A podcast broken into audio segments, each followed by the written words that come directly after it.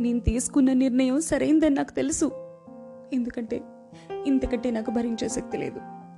నా కళ్ళు కోరికలు అన్నీ నిర్వీర్యం అయిపోయాయి ఎన్ని ఆలోచనలు ఎన్ని కళలు ఎన్ని ఉద్దేశాలు ఎన్ని భావాలు ఇవేవి జరగవని తెలిసిపోయింది. మా ఇద్దరి ఆలోచనలు వేరు. అంతే ఇది కుదరదు. అందుకే నేను అనుకున్నది ఏది జరగనప్పుడు ఇంకెందుకు ఈ బ్రతుకు? ఇది వృధా. అంతే. అందుకే నేను వెళ్ళిపోతున్నాను. ఎవరు ఏమనుకున్నా సరే ఎన్ని లాజిక్కులు చెప్పినా సరే ఇదే సరైన నిర్ణయం. నేను వెళ్ళాక అందరూ చాలా చాలా హాయిగా ఉంటారు. ఆ! అనుకుంటూ అమాంతం నీటిలోకి దూకేసింది అమృత. దూకిన ధాటికి తను అరిచిన అరుపు నీటి నురగల మధ్య లుప్తమైపోయింది. మానసికంగా అలసిన ప్రాణమేమో శరీరాన్ని ఇట్టే విడిచిపోయింది. ప్రాణం పోయిందని తెలిసిన బాధ లేదు అమృతకి. ఎందుకో తెలియకుండా అప్రయత్నంగా ఆఖరి క్షణంలో ఒక చిన్న చిరునవ్వు తన ముఖం మీద విరిసింది. తను అనుకున్నది చేసింది కదా? అందుకే. తన శరీరం దోది పింజలా ఎగురుతోంది. ఇప్పుడు తను ఎక్కడికైనా చిటికిలో వెళ్ళగలదు అని తెలిసిపోయింది తనకి. తెలిసిన లిప్తపాటులో తన ఇంటికి చేరుకుంది అమృత. తన చావు కబురు విని అందరూ ఎలా రియాక్ట్ అవుతారా? ఏం చేస్తారా? అని ఒక చిన్న జిజ్ఞాస తనకి. అందరూ ఎవరి పనుల్లో వాళ్ళు ఉన్నారు ఎవరికి ఇంకా కబురు తెలియలేదు. ఆత్రంగా తన చావు కబురు కోసం దాని పర్యవసానం కోసం ఎదురు చూస్తోంది అమృత. మౌనంగా చూస్తోంది అమృత. ఫోన్ మోగింది. ఎదుటి నుంచి ఏదో చెప్పారు. శంకర్ చేతుల నుంచి ఫోన్ జారిపోయింది. షాక్ అయిన శంకర్ ఉలుకు పలుకు లేకుండా కూలబడిపోయాడు. జారిన ఫోన్ పరిగెత్తుకొచ్చి తీస్తూ ఏమైంది నాన్న? ఫోన్ పడేశావేంటి? అంటూ తిరిగి చేతికి ఫోన్ ఇద్దామని చూశాడు బుజ్జిగాడు. శంకర్ ఫోన్ పట్టుకోకపోగా జారి విడిచాడు. బుజ్జిగాడిని చూసిన శంకర్ గట్టిగా భోరు భోరున అరిచాడు. అయ్యో అయ్యో ఇప్పుడు వీడికి అమ్మ లేదని ఎలా చెప్పాలి? దేవుడా ఎంతటి శిక్ష వేశావు మాకు. అమృత ఎందుకింత పని చేశావు? అమృత ఎంత తప్పు చేశావు అమృత? ఎలాంటి ఆలోచనలు చేసావో ఏమో? ఇంత పొరపాటు కొడిగట్టావు అమృత. మమ్మల్ని అనాథల్ని చేసేసావు అమృత. నా ప్రాణం నువ్వు. నువ్వు లేకుండా జీవితం ఎలా గడపాలి? బుజ్జిగాడిని ఎవరు చూసుకుంటారు? బుజ్జిగాడికి అమ్మ ఎక్కడి నుంచి తీసుకురాను? అంటూ ఏడుస్తున్న శంకర్ గట్టి గట్టిగా శోకాలు పెడుతున్నాడు. ఆ అరుపులు శోకాలు విని పక్కింట్లో ఉన్న వెంకట్ పరిగెత్తుకొచ్చాడు. ఒరే ఒరే శంకర్ ఏమైంది? ఏమైందిరా? ఏం జరిగింది? అంత గట్టిగా శోకాలు పెడుతున్నావు. ఒరే చెప్పరా? నాకు టెన్షన్ వచ్చేస్తోంది చెప్పరా? అని అరుస్తున్నట్టుగా గద్దిస్తున్నట్టుగా అడిగాడు అతని స్నేహితుడు. వెంకట్ వెంకట్ నా అమృత నా అమృత వాగులోకి దూకి ఆత్మహత్య చేసుకుందిరా. బుజ్జిగాన్ని అనాథం చేసేసిందిరా. మేము అనాథలం అయిపోయాన్రా అని ఏడుస్తూ గట్టిగా రోధిస్తూ చెప్పాడు శంకర్.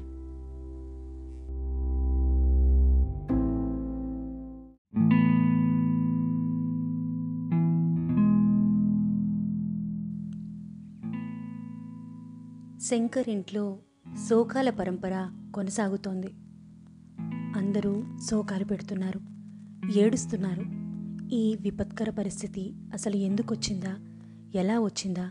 అంత చిన్నదైన అమృత ఇలాంటి నిర్ణయం ఎందుకు తీసుకుందా? అని బాధపడుతున్నారు. ఆ నోట ఈ నోట ఈ కబురు విన్న ఇరుగు పొరుగు వారంతా శంకర్ ఇంటి ముందు గుమిగూడారు.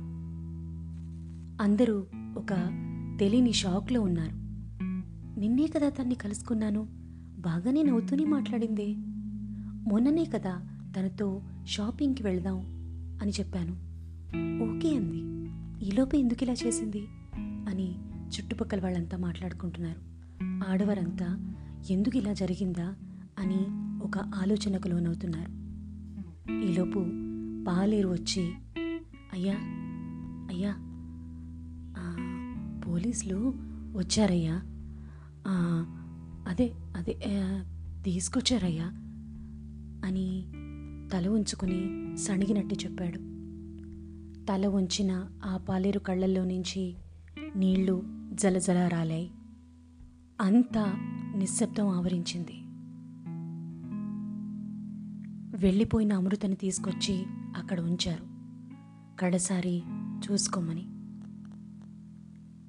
మరుక్షణంలో బుజ్జిగాడు ఐ అమ్మా అమ్మా అమ్మా అమ్మా నాన్న ఏడుస్తున్నాదమ్మా ఏంటో తెలీదు నాకు భయమవుతోందమ్మా నువ్వు లామ్మా నువ్వు ఒకసారి లేమ్మా చెప్పమ్మా అని తల్లిని లేపే ప్రయత్నం చేస్తున్నాడు.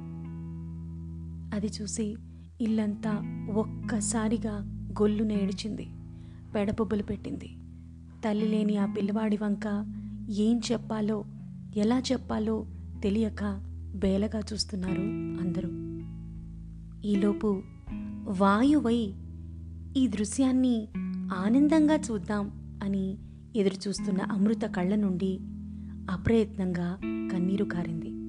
తనకు శరీరం లేదు కానీ శరీరం కలిగించే యాతన అంతా తను అనుభవిస్తోంది.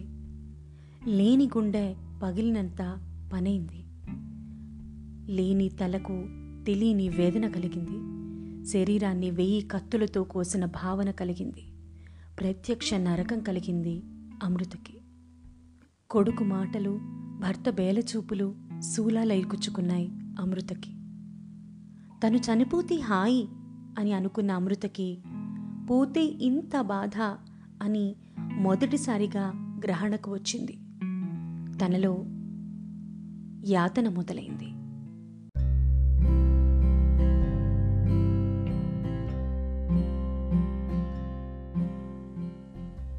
యాతన అనుభవిస్తున్న అమృతను ఎవరు పట్టుకుని గట్టిగా వెనక్కి లాగారు. ఒక మత్తులో ఉన్న అమృతకి ఇద్దరు వ్యక్తులు తనని ఓ చోట కూలబడేయడం తెలిసింది. వాళ్ళు వేళ్ళతో ఇవేవో సైకిల్ చేస్తున్నారు. అమృతకు అర్థమైంది. వాళ్ళు ప్రశ్నిస్తున్నారని. నాలుగైదు సైకిల్ చేశాడు ఒకతను. అమృత సమాధానం చెప్పడం మొదలెట్టింది. నేను నేను ఎందుకు ఆత్మహత్య చేసుకున్నాను అని అడుగుతున్నారని తెలుసు. నా కోరికలు తీరలేదు. నా భర్త నన్ను అస్సలు అర్థం చేసుకోలేదు. నేను చెప్పినట్టు వినలేదు. నాకు నచ్చినట్టు అసలు ఉండలేదు. అందుకే అందుకే అలా బతికి ఏడవడం కంటే చావుతో సుఖపడ్డం మేలని ధైర్యంగా చచ్చిపోయాను. తెలుసా? అంది అమృత. రెండో అతను మరికొన్ని సైకిల్ చేశాడు. దానికి అమృత లేదు లేదు లేదు చనిపోయి ఇప్పుడైనా ఆనందంగా ఉన్నావని అడుగుతున్నారా మీరు? లేను అస్సలు లేను. అదిగో చూడండి.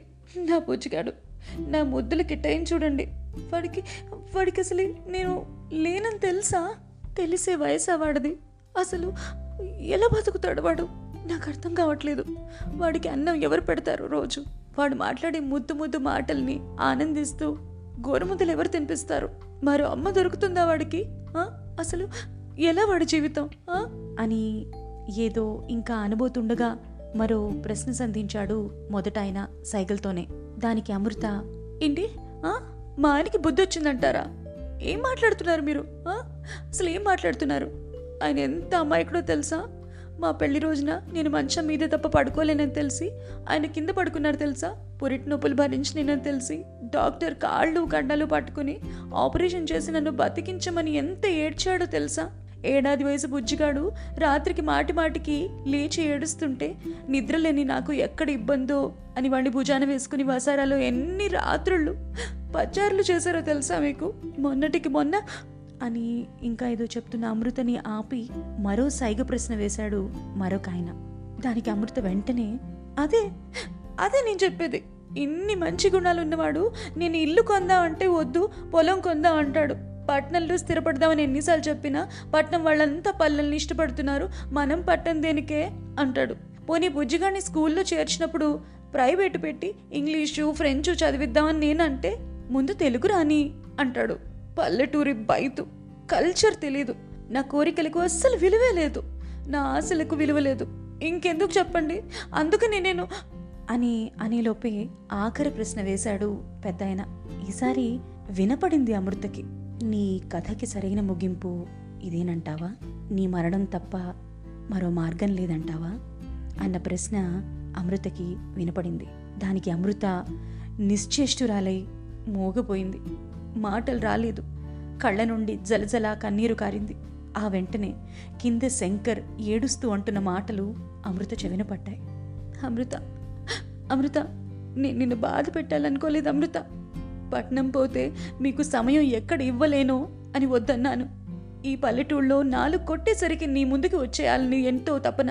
ప్రైవేట్ల పేరుతో బుజ్జిగాడిని ఇబ్బంది పెట్టడం ఇష్టం లేక వాడు ముద్దు మాటలతో మనతో మాట్లాడుతూ ఉంటే అవి వింటూ మనం మురిసిపోవాలని వద్దన్నాను అమృత. ఆనందానికి కొలమాన పట్నంలో ఇల్లు ఇంగ్లీష్ చదువులు కాదు అమృత. మనందరం కలిసి గడిపే మధుర క్షణాలు పోగు చేసుకునే జ్ఞాపకాలు అని తెలుసుకోలేకపోయావేంటి అమృత? కాదు కాదు. నేనే నేనే నా పల్లెటూరి బయతుతనంతో చాదస్తంతో నిన్ను చంపేసుకున్నానే మా అమృత. నేను పాపాత్ముణ్ణి నేను పాపాత్ముణ్ణి నేనే పాపాత్ముణ్ణి అని శంకర్ అరుస్తూ ఉంటే గుండె పగిలిపోయింది అమృతకి. లేని గుండె పగిలిపోతుంటే కలుగుతున్న బాధని ఎలా వర్ణించాలో తెలియక గొంతు మూగబోయింది అమృతకి.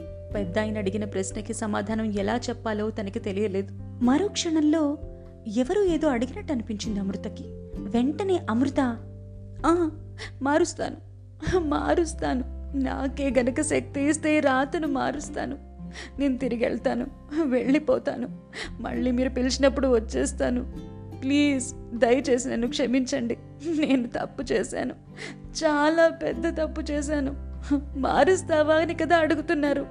మారుస్తాను. నన్ను మా ఆయన దగ్గరికి పంపించేయండి.